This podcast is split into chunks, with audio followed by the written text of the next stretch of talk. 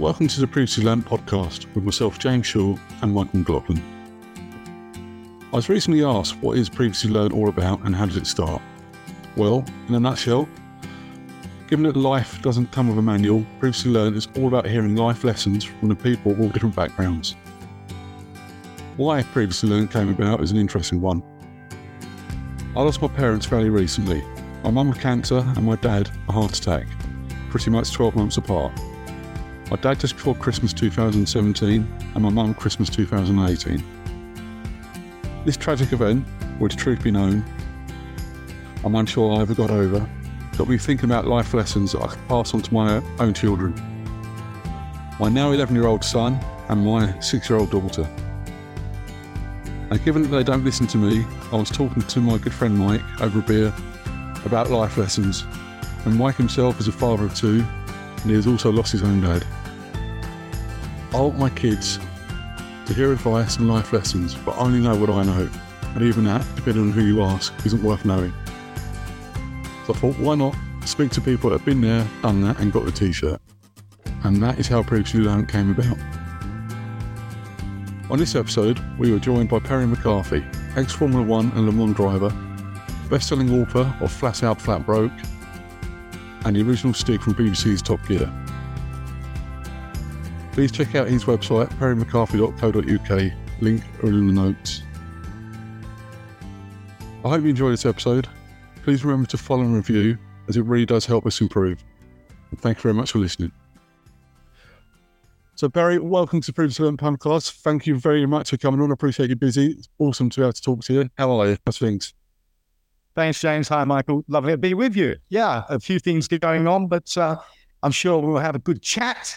Yeah, no, looking forward to it. Absolutely looking forward to it.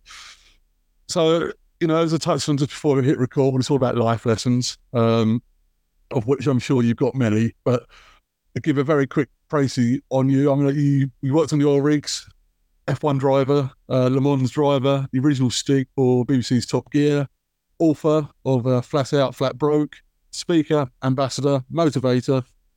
How did it all come about, Perry? How did, how did it all happen?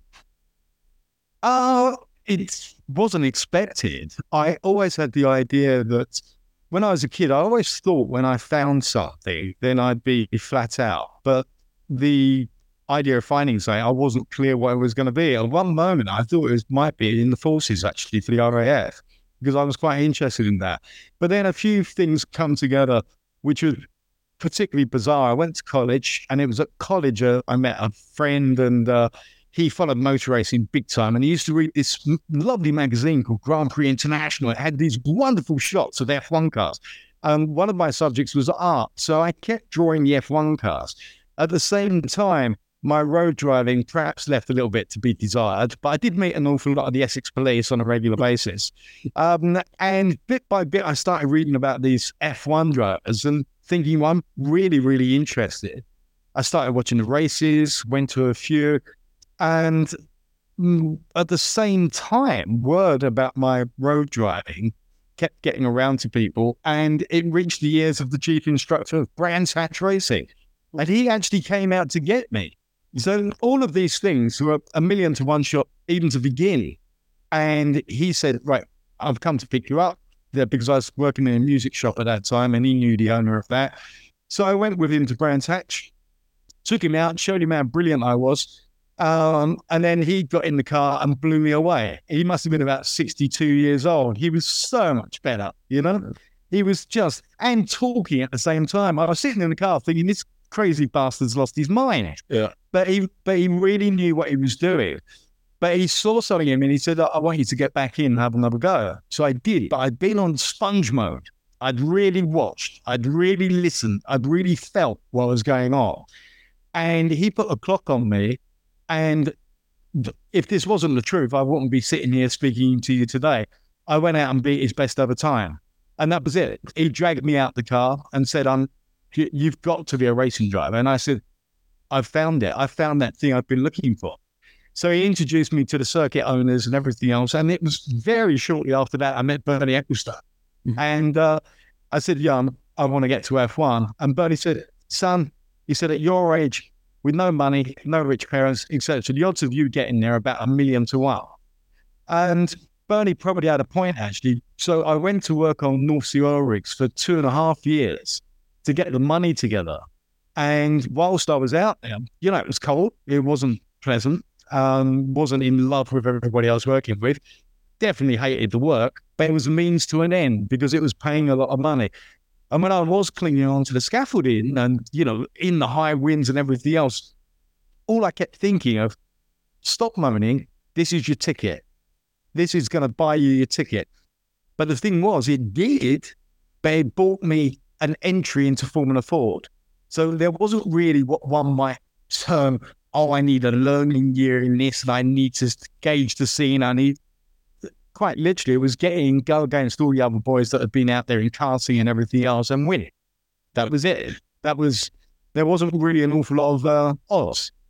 Um, so the first season, I only managed six races before I had to go back out into the rigs again. But I'd set three pole positions in that. But then I did come in, and then I won the British Championship in 1983. Um, so that was great. So I was thinking, hey, maybe I am pretty good. Mm-hmm. And then the first race of the following year, I had a mother and father of a shot at Oulton Park. In fact, that crash was so big at Oulton Park, they actually stopped the race at Silverstone. That's how big the crash was. That's a joke, James. They're not the same place. well, no, exactly. but that was broke my back. And so then it was a question of thinking, well, yeah, I've come quite a, it's been quite a journey so far. The oil rigs getting the money, coming on track, making a bit of a name for myself straight away. And now this was a big setback. But, you know, I wasn't going to turn my back on it. So it was a question of getting better, picking the phone up once I could walk properly again, walking around industrial estates and making sure I was giving myself some kind of chance for the future. So it was a big bunch of life lessons at quite a young age mm-hmm. because there was no support, there was no family interest, there was no managers, there was no physiotherapists. Well, sorry, I did have physiotherapists to get better, but there were no trainers and nutritionists and all this kind of stuff. It was get off your butt, go do it. Yeah, so you're on your own two feet and no excuses if not. You've got no one else.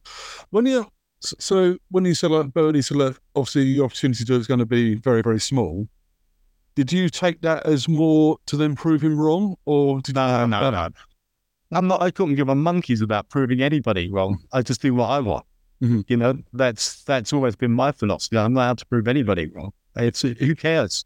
You know, it's. I don't think you can build your life on building you know, proving other people wrong. You know, you you also have to leave yourself open in life to actually just changing your mind. Mm-hmm. You know, if if I had been going along that path as a racing driver, as other people have done, and then thought, actually, this isn't for me, then you know you would have been in it for the wrong reasons to have been trying to prove somebody wrong. And I mention that because that's applicable to any endeavor, any career.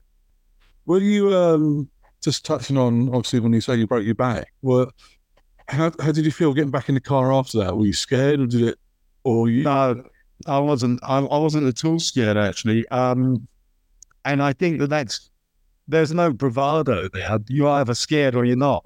It's that it wasn't some kind of superhero. I'm so brave thing. It just didn't affect me. That was that was it. And I think that there are a few things in my character and my makeup that aren't deliberate, but they just suit being a racing driver. So they, they weren't deliberate.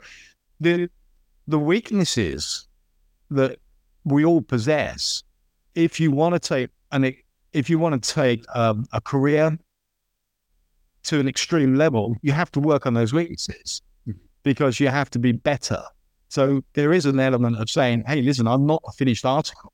I'm not clear I ever was. I'm not clear who is mm-hmm. because every year, even our fantastic stars that are in F1, they're always maintaining. They learn something every year, and I think that's that's really interesting. Otherwise, it'd get bloody boring, wouldn't it? If you didn't learn anything, and if you knew everything. Well, that's, that's, that's fine. Sorry, Mike. Go uh, you say obviously that you know fear wasn't the things that sort of got you back. What types of things helped you to get back? Because obviously that's quite a serious setback um, for you. What sort of things did you focus on? What was the sort of uh, allowed you to sort of thing and say, right, I'm going to do like sets for goals, or what was the set of areas that allowed you to, to get back after the accident? Well, pain was the limiting factor for a while um, because I, I wouldn't have been able to do the job because of where I did break my back. And I tell you something, it's uh, I, you know, the way I broke my back, I was very lucky compared to how some people break their back because, of course, that puts them out forever. You know, so I was, you know, very fortunate at that. But I, I had taken a fairly good hiding with concussion and a fractured neck as well. So, but the limiting factor, as it is for most racing drivers, was finance. So it was a question of corralling enough investment, sponsorship, patronage, handouts, anything possible to get back in a racing car. And you have to turn it on again pretty quickly. But the funny thing was, the 1985 season I had when I did come back was awful. And it's probably my worst ever time in motor racing. I did not want to be in Formula Ford again. End of story. I just didn't. But I couldn't afford to move up. And that kind of that really, we we had a lack of money in '85, which meant lack of testing, lack of this, lack of that. But honestly, their their excuses a little bit because my mentality wasn't right for '85. I didn't want to do it, and that really showed up in the results.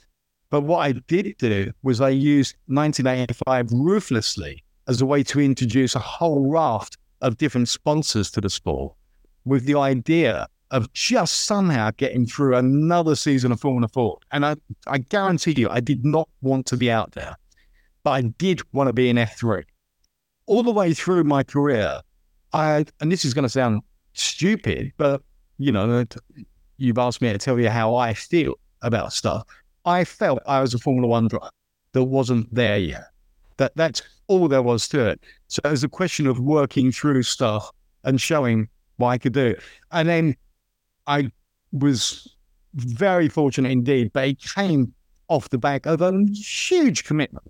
Every single day of the week, picking the phone up, walking around industrial estates, chatting to people, sending out letters. This wasn't like, oh, I've got yet another no. This was thousands of no's. In fact, I understand the word no in 27 different languages. That's how many no's I got.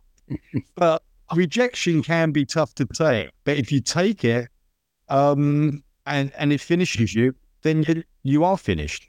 So it was a question of plowing on and praying that you have the right package that you've learned enough to put together to make the whole affair attractive to a possible sponsor. And I hit I hit big with a company called Halter Whiting. And I put a, a quite a clever deal together because I also put Motor Magazine on the car and they were giving me no money but they were going to give me fantastic coverage.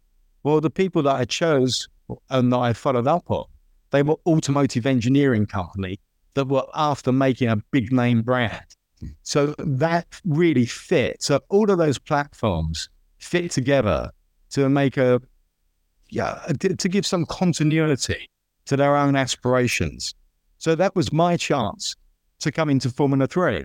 So the plan worked. It got me into F3 and really got me on the way. And by then, of course, there was me, Damon, Johnny Herbert, Mark Blundell, Julian Bailey, Martin Donnelly, Bertrand Gachot, you know, carry on going. In in the French Formula, um, Jean Alesi and um, yeah, a few of the other boys, sorry, the names escape. So Eric Comas, Eric Bernard, you know, there were like 10 or 12 of us made it through to F1 from that year. That's that's unheard of, right? It's absolutely unheard of. I mean, in the British Championship alone, I think it was eight of us who went through to Formula One.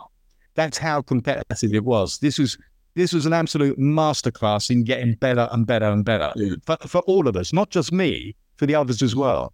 Were you kind of cheering each other on at that point? Then you can see what someone else is doing, and you're you could you're saying like he's doing that, I've got to do that as well. Then uh, as pure osmosis, it then takes off.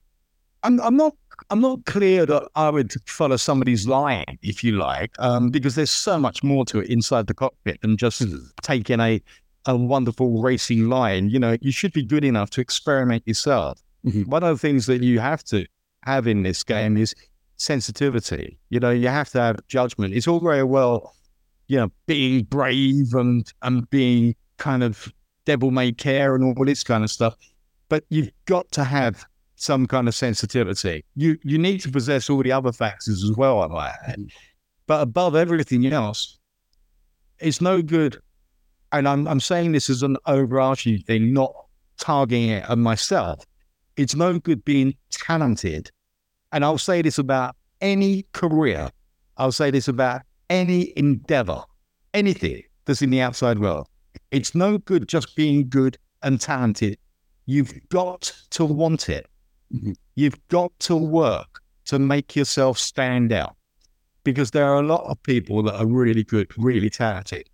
But there's that X factor which says, I need to be recognized and I have to push at all costs to make sure, especially if you come from a kind of, uh, wouldn't say humble, but yeah, I'm working class boy. I'm, you know, I'm not, not into all the working class hero stuff and all that rubbish, but it's that it's a, it's a comparison of what is available as money and support. So it's a, just a question of being determined, but you've got to wise up to anybody out there. Unless you're unbelievably lucky, most of the time there's a there's a magic word with four letters in, and it's W O R and K.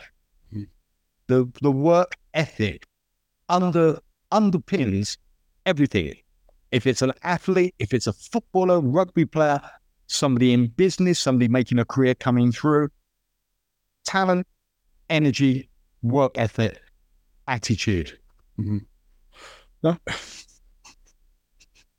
Did you have that from a young age? That that work ethic was that instilled in you, or Um, or did you try and get it yourself because you knew what you wanted to do? I a low threshold threshold of boredom when I was a kid. So school, I was generally able to grasp concepts quite quickly, and got very bored very quickly if I'd kind of got through stuff and wanted to move on. Mhm. So I kind of quite often, this isn't brilliant to say, but avoided school, you know, and I would just but the thing I did do is that I would read all my textbooks at home. Um, and I kind of, you know, clearly I couldn't go on missing list all the time. Otherwise, I would have been up in front of the truancy board all the time, you know. But um, but I kind of preferred to do my own stuff. And again, I was talking about earlier that there are a bunch of things about me that suited motor racing. Uh, I I have the ability to focus and for a long period of time, but if I want to. So it was a, this is a roundabout way of answering your question about did I have the work ethic as a kid? Not always where you might expect it, but from what I expected from myself, yes, but not necessarily always whilst at school. So you're clearly highly determined and, and your work ethic's there. But how how do you deal with setbacks then? Especially if it's not something your fault, for example, or you know, it's how does that do, you get frustrated over it? Yeah, crikey, I still do. You know, like there's things go wrong all the time with anything I try to do. And inside, I get highly irritated. But it's a question of not standing there screaming and hollering. It's a question of just going, right, what do I need to do to find a way around this? I need to think what there, there is normally, I won't say always, but there's normally some kind of solution. And in life, of course, we would all wish to travel from A to B, such as the journey of being a racing driver coming into Formula Ford. It would be lovely to go straight from there, F3, F3000 as it was then, now F2, and straight into F1. That's lovely. And you'd like to do that is one year, one year, one year, F1. But that's not always available. So if you look at going from A to B as a ski slope, you might have to veer right for a while, then you come back left for a while. As long as you kind of somehow making a forward progress, but you might have to go sideways and then sideways and then sideways. So not the quickest route, but as long as you're making progress. And that's the way I always approach stuff to say, what can I do to get a bit further on? And and you're keeping that destination at the end at all times, right? So you're seeing your goal, you're seeing your objective, and you're heading towards it, whether it meanders or not. Yeah, uh, th- there was only one objective for me. That's Formula One. Now, that, to be honest, in my own career, perhaps wasn't the brightest way to go about it because I I ignored some opportunities that could have helped me get to F1 faster because it wasn't the classic F3, F3000, F1. So so perhaps perhaps I on that I maybe could have done with a little bit of advice from somebody who was brighter than me back then. Did you know those opportunities there though? Sorry? Did you know those opportunities were there at the time? Was only in hindsight. The problem is, is that I just didn't even take any notice of anything. It's you know, I, there was those those opportunities. I didn't even explore them because I was laser focused on just traveling my route to get to F1. Now I did do a slight detour when I went to America because that was in Group C, the IMSA racing. So, and that, funny enough, was what brought me into F1, being able to get in something that was half reasonable out there. And then I led many of the races. I mean, we could never win because the engine would blow up or the gearbox would go. But to be on pole, pole, pole, leading, leading, leading, or taking the lead, that that's and with the kind of it was the the British motor racing press were instrumental in getting me to Formula One. People like David Tremayne, who was the editor of Motoring News and is a renowned F1 journalist, etc their belief in me, um, A, helped keep me going because it wasn't just me barking at the moon saying, Oh, I'm really good. You know, you need other people around you saying, Actually, you are good. So that that reinforces your decision because by the time I was getting toward F1, yeah, I was approaching 30 years old, mm-hmm. you know, and, and I was even older than that when I got in. So you've pretty much screwed any other career opportunities it's it's the gamble has been this has got to pay off. But going back to the barriers and overcoming obstacles that you mentioned, you know, I, again, I maintain that the best way to avoid obstacles or problems is not set out to achieve anything. Anybody else who wants to achieve anything will come up with some kind of barrier, some kind of a problem. So, whatever level that is, if they really want to achieve it, they will have to overcome it. And that takes focus and it takes work. And it takes a maturity to do that rather than throwing the toys out the pram saying, I can't go on everything else. Anybody can do that. Mm-hmm. But what you have to do is to just turn around and say, I want to make this happen. You know, I'm speaking generically here, don't you? Not just about me and yeah. the goal of F1. It's about anything to just say, but you've got to be convinced it's worth it. Because when people speak to me about saying, oh, you got to F1, they don't really have any idea exactly how how horrible some of the moments were of living with no money, massive debt. You're, you're on the edge of your seat all the time. You're trying to do any deal possible to stay afloat, and you've got to take on the best in the world. So, did you keep that self belief the whole time? You said because you kept I would say, yeah, I, I, would say I pretty much did. I mean, Mike, you asked a question earlier about being frightened. There was one moment I was frightened. Uh, I had had two massive crashes in Formula Three, and they were both suspension failures. Now, nowadays, and quite rightly so, I would never have been let, let back in a car after the first one because I'd got a bad blow to the head. But two days later, I got in another F3 car and that suspension collapsed at the rear. And that was another big blow to the head. And then two days later, they built another car for me. I was beginning to worry about them by now, but they built another car for me for the Cellnet Super Prix. And I went out and I was doing about 50 miles an hour and shaking. And I couldn't focus because I'd, I'd really had concussion. Uh, but nowadays, of course, it would have been recognized. But I was so desperate, I've got to put things right. But this is probably my proudest story because I I came in and I was shaking. You know, my hands were shaking, and that is unlike me. And I jammed my hands in between my legs so the team couldn't see it. And I just sat there as and the team, they must have known something because they completely left me alone. And I sat in the car, and the time's clicking away, and I just kept repeating to myself, "What? You can't be scared. What do you want to do? Do you want to be a racing driver? Racing drivers have to go fast. You can't be a scared racing driver. That's it." And then suddenly, I managed to kind of reassemble all the little bits in my mind had been shattered by this concussion. And I signaled to start up, and there was, it's very dramatic. There was literally just a few minutes left. I went out, did a warm up lap. I had one time lap, and I put it on pole. And I came into the pits, and then my mind fell apart again. I wasn't clear where I was. I got out of the car. Uh, the mechanics told me I started crying. Uh, the, the, the, there was a real emotional, something had gone wrong with my head. I didn't know what was happening, you know.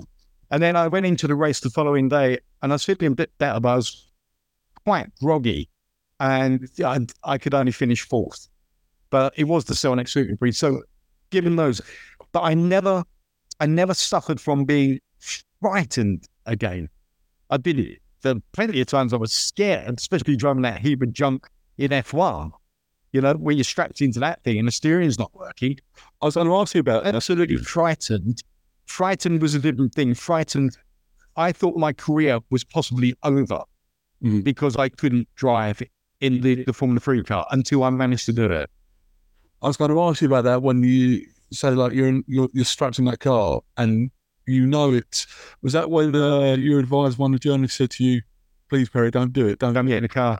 And that was Tony Dodgins.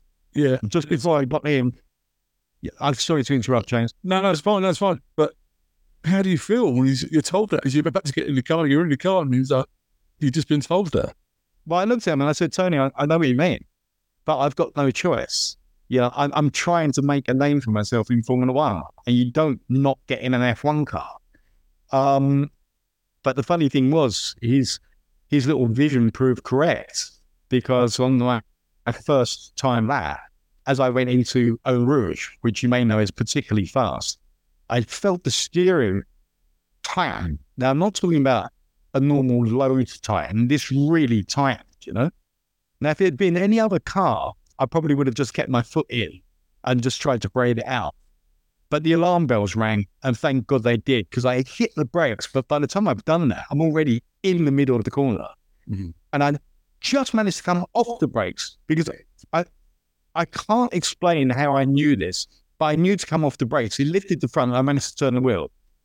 And unless I trusted every instinct I had, and believe me, this story takes much, much longer to tell than actually in real life it happening, because it all happened inside one second. Yeah. And what had happened was they'd set me out with a faulty steering rack. So as the car was being pushed into the ground, even an Andrea Moda had some downforce. Mm. The steering rack flexed, which when turning the wheel, you're trying to turn the steering arms into the steering rack. But think of a toilet roll that's bent in half. You can't poke anything through that like a stick, you know? So that's why it jammed. So coming off the brakes, he came back off the springs, yeah, allowed it to turn. It still took me off the track. I was running alongside the wall, and then I, I then realised what was happening. Slowed down, steering was okay. Went a bit quicker, steering low. And when I come into the pits, I said, "I think the steering rack's flexing." And they said, "Oh, we know," because that's my Italian accent. I said, "What do you mean, you know?" And they said, uh, "Oh, we we tested it on Roberto's car last week." So I said, "So you found the steering rack was flexing on Roberto's car, and you put it on mine for qualifying for the Belgian Grand Prix?" Yeah. Well, word got around. Obviously, the journalists picked up on this straight away, mm. and that was it. And and that was it for me as well, because that conversation when I said, "Tony, I've got to get in," well, knowing that was their level, then I wasn't going to be getting in again anyway. Yeah. You know? That's insane, isn't it? Literally putting your life in their hands. And it's like, fuck me, that's that's another level, right? I'm to say, I'm to maybe slightly controversial. Safety is obviously paramount. It has to be. And it has to be the, the sort of safety of the drivers, spectators, and then the t- support teams. Do you think there's a chance it's maybe gone too far and it's taken some of the edge or the fun out of racing? Um, I, I, know this is from somebody who just likes Formula One rather than understands anything about cars or racing. Do you think there's a line that's been crossed, or is it we we need to constantly pursue safety? Well, no, I, I kind of, there, there's an awful lot of me that agrees with that. Um, and there's an awful lot of me that doesn't agree with that. It's, it's very, very difficult subject because what kind of does rub me up the wrong way is that years ago, if me, if I was overtaking somebody around the outside, or if somebody indeed was trying to overtake me around the outside, I'm not going to have this just a one way street. I'm the only person that could do it it was an incredible risk, massive, because we didn't have long runoff areas. And if that went wrong, um, you were going to meet a wall. And you were going to meet a wall very fast and very hard. So those kind of maneuvers were hugely risky. So when they did come off, they were incredibly exciting. Now, what we do have now is that with the, and this is just stating facts, with the strength of the cars, with the runoff areas, with the barrier technology, is that you don't really need to be quite as brave or quite as committed to do those kind of maneuvers. So it's kind of, you see more and more of them. So therefore, the positive result of it is diluted. You know, you don't think, oh my mm. God, that was absolutely unbelievable given those parameters of those risks, you know? So that's where I feel that we can see people who maybe aren't mega racing drivers doing something that only a mega racing driver could do. Does that make sense? I'm not clear if I'm explaining that correct. So, I, uh, yeah, I, I think it's you know the it's the risk profile versus the the skill of the driver and stuff. But the yeah, I just thought it was interesting that we've got safety has to be paramount, but you wonder if it's just taking a bit too much of the edge out of it. I don't know. Yeah, I think where you know, I mean, we're we're talking about runoff areas here. We're talking about barrier technology, but also, you know, the way they stop races now, or the way they bring a safety car out. Now, often the safety car is used very well indeed, but other times it's brought out in kind of what I would determine personally a very minor situation and then it's certainly left out now way too long. And you just go, oh, for goodness sake, you know, there's there's got to be some jeopardy in this game. There really has to be. So that's the dinosaur talking here. You know, conversely, we're all brokenhearted when you know somebody does get killed or very badly injured. So it's what do you do? But it's but there are some things that I think that you know I would never I would never go against um, making the car safer. I, I, wasn't originally terribly keen on the Halo when it came out, to be quite frank, and I still have some reservations on that. Conversely, we've seen some instances where you go, "Do you know what? I think that probably saved his life." Yeah. You know, so it's it's such a difficult one for me to comment on correctly. Yeah, I think that's interesting. I just want to I've um, Le Mans 24. Um, I've been, I think, probably about a dozen times, um, and uh, it's it's obviously a fantastic weekend for spectators. But w- what's the kind of lessons that you'd learn from endurance racing, and what was the uh, all the things from prep all the way through to what you needed to do during the race and and the way that worked, and what kind of things did you learn from it? You're working with teammates a bit more because you're sharing the car. So, I mean, there's still that innate desire to be the fastest from the squad. There's no question about that. You know, and any racing driver who tells you, oh no, we just work as a team and they haven't got that, they want to put one over on the other two they're sharing with, they're lying. Bad. It's the same car. You want to be the fastest, right? You do. But sometimes you're thinking, hey, listen, you know, there is a responsibility to bring the bloody thing home. Um, so, and you're also sharing really your feelings on the setup. I'll give you an example on some sacrifices is that the last time I was at Le Mans was for the Works Audi team. And it was myself, Mika Salo. Mika was fairly fresh out of Ferrari or Toyota, Toyota Formula One. Uh, Frank Biela, and Frank's won the all four times, I think, you know. So, two great teammates. And one of the biggest enemies in any motor racing is time. So we, Mika and I, decided to just let Frank do all the testing. Frank, you go set the car up. Get the car absolutely how you want it. Let's get the best from this car. And then Mika and I were certainly confident that whatever Frank's done to it, we can be plugged in and we will then be able to drive it. So, but the deficit to that, of course, is that by the time myself and Mika were due to go in for the race, we've had like three laps each. But that's, but that's taking, we were both confident boys and just go, it's not ideal, but the Bentleys were faster than us. So we're trying to fine tune what we had. And we decided this was the best route. Frankie, you get the car to the best possible way it can be, and then we'll plug in and come up to speed fast, you know? So it's a question of accepting some kind of compromise sometimes, which to most racing drivers is quite a difficult concept. And is compromise a good thing to accept? I, quite difficult. I think there comes a moment in time where being pragmatic and compromising needs to be within the menu. Um, I mean, I had a big fallout with Lotus when I drove for them in the GT World Championship because they were people who would spend an awful long time on a damper thinking, oh, if, if we can get this damper like this, we can get another 500 for the second out of a lap, forgetting the fact that our brakes were overheating within two laps, or that I didn't do the um, butterfly clip up on the oil union, uh, Jubilee clip, pardon me, on the oil union, uh, which meant that we sprayed oil everywhere and lost the engine. You know, that, it's a question of organizing priorities. And that's for me is being pragmatic and just saying, let's get to the low hanging fruit. Let's take care of the big problems first We'll compromise on the smaller problems, but let's get the big ones done first. If we've got time, then let's concentrate on the smaller areas of fine tuning.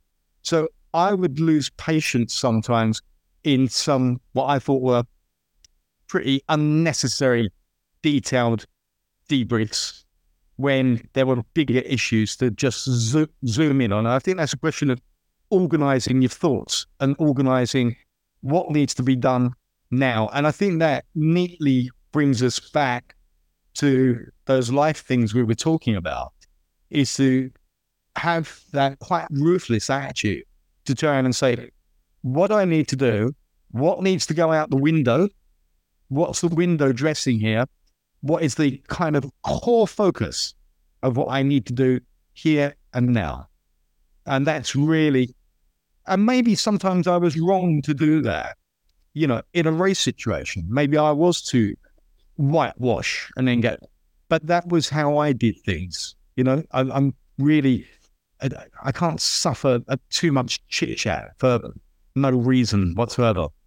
Well, you're working at a high speed, uh, like a activity, right? You haven't got time for wasting on chit chat. It's all about getting as quick. Oh, well, I'm, I'm definitely, I'm definitely out for chit chat over a beer and at a bar. That's great. Yeah. I'm conscious of your time anyway, but so a couple of questions, that's all right. I mean, like, um, what advice would you give your younger self? And like, would you change anything? It's it's really funny. I've I've been asked this question before, and there were some parts of me which were, you know, flat out Jack the Land, you know, loving a pint, being down the pub, etc. Um, and maybe maybe I was quite well known for that kind of stuff. Um, so maybe to do that, but keep it more of a secret. but the I, am teasing actually, but the, the the problem is is that if you cut out too many too many things that are actually your character, then you've just put a bucket of water over the fire that's within you. So yeah, I never took these things too far to, to be quite frank. But I love the laugh and a joke. And if people confuse style with intent, that probably damaged me, but that's their problem as well. So, you know, my personality would be to tell a few jokes, have a laugh, etc. And some people would say, "Oh, he's not that serious," but those people who said that didn't know me, you know. So I'm not really clear what I'd go back to say to younger Perry, except to try and offer encouragement because I was doing all the training. And I think some of the moods I did were maybe too rash. I, I, I uh, maybe I could have been brighter, to be honest. Yeah, that's maybe maybe have evaluated a, a race situation just a little bit better rather than always being the guy who's going around the outside or the impossible overtake or whatever. So, but again, that was the fire that, you know, I, I think I was pretty quick. So that was the fire that made me fast. That want, that is sheer enjoyment. So what do you do? You go back and just say, oh, you can be a racing driver, but you mustn't race too hard. Yeah, I, I don't know what to turn around and say. I think there were some people when I was looking for sponsors and everything else. There were some people. If I'd been a bit brighter, maybe I was wasting my time on them a bit too much, where they weren't. So maybe I wasn't quite ruthless enough with certain people in that business environment. Then that that would have been the one. Be be a little bit more cautious and not quite as trusting because that is my normal nature. Mm-hmm. There's um, I heard an interview. But sorry, James, I'm gonna. I, am sorry. I'm no. I'm, I know I'm talking a lot. I really do. I'm I'm aware of that. But but the problem is that there's a flip side to that. If you do adopt a more cynical approach, and if you're too cautious, then you never give, you never explore the opportunity to think, well, what could be? Would that person be an interesting chat, etc. You know, or can that something be done? Hmm. So that's the flip side. So I'm, and I'm still like that. I give everybody a go, but I'm quicker now to decide. No, that's going nowhere. You know. Do you know what we've had? I was having this exact same conversation with a guy at work the other day, and his son just started out in a relatively the same industry.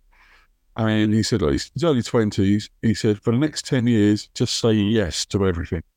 Like that's pretty much uh, Richard Branson's opinion, yeah. Yeah, because you don't know where it's going to take you. Just say yes, you know. Then that way you can't look back and regret as well. And it's, it's an interesting way of doing it. But um, and then when you get older, you can narrow it down a bit. You can be a little bit more selective about what you're going to do.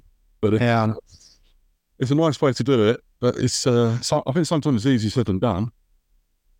Yeah, if at first you don't succeed, don't try and be a skydiver. I was going to ask as well. I mean, like, there's I, heard an interview that you did as well, and um, with a certain um, big bank. I mean, he's after the sponsorship. Oh, Barclays. Yeah, and you got the letter. Yeah, I, I, won't, I won't ruin the story for you. I'll let you tell it, but that's all right. But how did I let you tell us? How did you feel when you, like, you know, when you got the other one? Well, I, I think you, hmm. I better open the story up because I don't think yeah, you're sorry, yeah. going to have any idea about it. Is that you know that as we touched on before, it's making phone calls, sending out letters, knocking on doors, trying to get meetings. Even you know, even if I got a meeting with somebody, I thought there was a success there because there was a challenge. But one day I got a meeting approved by Barclays Bank International, so it was their senior people. So I was really encouraged and thinking, oh my God, if Barclays come with me, they could sponsor me into Formula 3. We could go to F2, F3000. They could take me all the way. We could be best buddies, the whole thing. And they were lovely people, charming. They listened to me, made chat, conversation. Anyway, they said we'll be in touch. A week later, letter come through the envelope, uh, through the door. And on the envelope, it was franked, you know, the sticker at the top, Barclays Bank International. So I was really excited. So I opened it out, pulled the letter out. Dear Perry, good start. You may recall when you came in, um, it was great to meet you and, and really enjoyed listening to everything. Fascinating story. Um, we've had a chat about it internally. Very sorry to tell you, on this occasion, we won't be able to support you. And you think, oh, God, okay, there's another turn down. But what a polite letter. Very nice of them to have considered it. So that was it. About two weeks later, there was another envelope come through the post, franked Barclays Bank International. And I looked at it and went, hello, what's going on here? So I opened it up, pulled the letter out, all excited. Dear Perry, another good start. You may recall from our meeting and the last letter that we sent you, where we had analysed it, and we could not approve support. Yeah. Since then, we've reconvened and rediscussed. Yeah. And we've really discussed your situation and we've talked it through. And yeah. And we're sorry to tell you, we still can't sponsor you. Um, I'm just looking at this page and I've read it again because I'm I must have I must have got it wrong. You know? And I'm thinking, have they got nothing better to do? They're sitting around going, a bit bored today. What should we do? Send that young bloke a, a letter and wind him up. And I, I, must admit, this is where it's handy having a sense of humour, to be quite frank, because I, I always looked, I should have kept that letter. I should have had that framed. It's unbelievable. He, like, oh, I, I, don't know how you feel. Sorry, quick question: Do you bank with Barclays? Just, just checking. No, funny enough, I don't. no, but, but to be fair to Barclays, all the banks have turned me down, so it wasn't just them. um, what what what legacy would you like to pass on? Well, my my fundamental belief is that I understand failure. I really do it because I've failed so many times on so many things. Uh, thank goodness I understand success as well because I there's been a bunch of things that have gone terribly well and I have succeeded. But what I don't understand is mediocrity. I don't. I just don't understand that. Um, now, it's everybody's prerogative to live as they wish to. No problem whatsoever. But in my own life, it's I'd rather go out punching and kicking and fail on something. I don't enjoy failing. Trust me, I really don't. It massively irritates me, and it kind of there is an anger inside me, probably still, to make sure that what I set out to do succeeds where I want it to do, or in some way, shape, or form. And I still fail, honestly, James, left, right, and center. You know, but I still win as well. So it's kind of that's the attitude. But one of the things that I would really propose to everybody is, and it goes back to that you've got to want it thing, is that there's my own attitude as a racing driver was that I needed to make me better. You know, so great, I'd won the British Formula Ford Championship, great. But it wasn't over and done with. So I needed to be fitter, I needed to be smarter, I needed to be more commercially aware, I needed to be this, I needed to be that, and da, da, da, da, da all of those things to be a better racing driver. But then there's a second career, and this is something that I've absolutely, probably to a level of boredom as far as my kids are concerned, pummeled into there, is to say there's two careers. So from my own life, there's that racing driver being better, better, better, better. But the second career is to make sure that other people know about the first career that other people can see that hopefully you're different, that you have some value, that you have, that you benefit them in their own endeavors or what they're trying to achieve. And that is every bit as important. The two have to go hand in hand. So for me, it's all been about being without, you know, just uh, sounding soppy, but it has been flat out. Mm. And, you know, that's the uh, name of the book, of course, Flat Out, Flat Broke. It's going really well. I mean, sold another copy just last month. that was playing, that was me. So, uh, but you've got, uh, you've got the audio book now as well, haven't you? I think it's about, you know, something I think that I'm, I'm trying to, I'm thinking while we're speaking. I think that underneath everything, no matter what one does, is that hopefully there's some kind of passion and enjoyment. And and that qualifies the work ethic that's needed for it. You know, it's an endeavor. It's to say, right, this is what I want to do. If you don't have that, it doesn't make you a criminal, but but that's how I've lived my life, you know? No regrets, right? Oh, and friendships. I should add that. I've, I've been very, very keen on making sure that I'm available to my friends. And I, but there again, I expect the same back, mm-hmm. you know. And I would say that pretty much all my best friends are other racing drivers, to be honest. Mm-hmm. Even though I was against them, even though the bastards did go out and beat me and do better than me in Formula One, In fact, I'm thinking of junking them all as my friends. Yeah, you've made me think now. exclusive. so I'm like, phenomenal. I'm really, I'm very, very conscious of your time, but it's take my hat off to you. I really do. I'm like, it's you've lived a very, very interesting life with a load of experience and lessons, and it, I've taken. We haven't even touched on the, the Stig. How many people No. don't ask you about that? So better be a One or two. You know, when we first kicked it off, it was incredible because the, the show immediately went into like 200 or ended up in 215 different territories. And because of the secrecy of the Stig, it was amazing. The, people wanted to know where it was so badly. And the question of who is the Stig became one of the top 10 questions asked on the internet. Love I, I was I was just behind, is there a God and am I pregnant? And were you? No, I'm God. God or pregnant. Without the money or success of God. You must have been itching to tell people, though, right? Um, it was fun to have as a secret, but um, there was quite a lot of people in motor racing guessed it was me pretty quickly um, because I've got bandy legs and I always used to stand with my arms folded anyway, you know? So, and then also a bit of driving. So some people put it together. You know? Did you enjoy it? So it was good fun working with Jeremy and James and and and uh, Richard.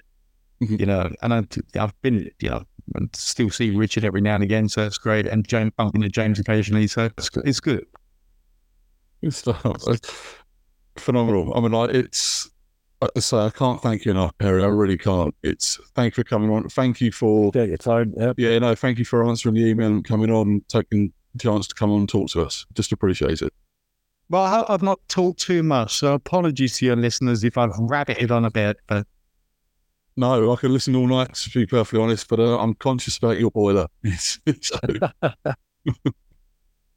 yeah, well, so just to, just to explain to your viewers, I've had a major boiler issue at home, and I've got uh, friends of mine who are far brighter than I am uh, looking after it right now making sure that the place can be heated. So it all happened right now. So anyway, so yep, it's um these are the problems, but there's a way through it. the coat and the bobble hat. Exactly. I really hope you enjoyed that talk with Perry. It's full of life lessons to me, and a lot of things resonated. Namely, the power of watching and listening. Give yourself a chance for the future. Work on weaknesses to excel at something. No one is the finished article. We're always learning. Work ethic underpins everything. And if you cut out too many things that make up your character, then you're putting out the fire within. Again, thank you very much for listening. I really hope you enjoyed it. And please do remember to like and review. Until next time, take care.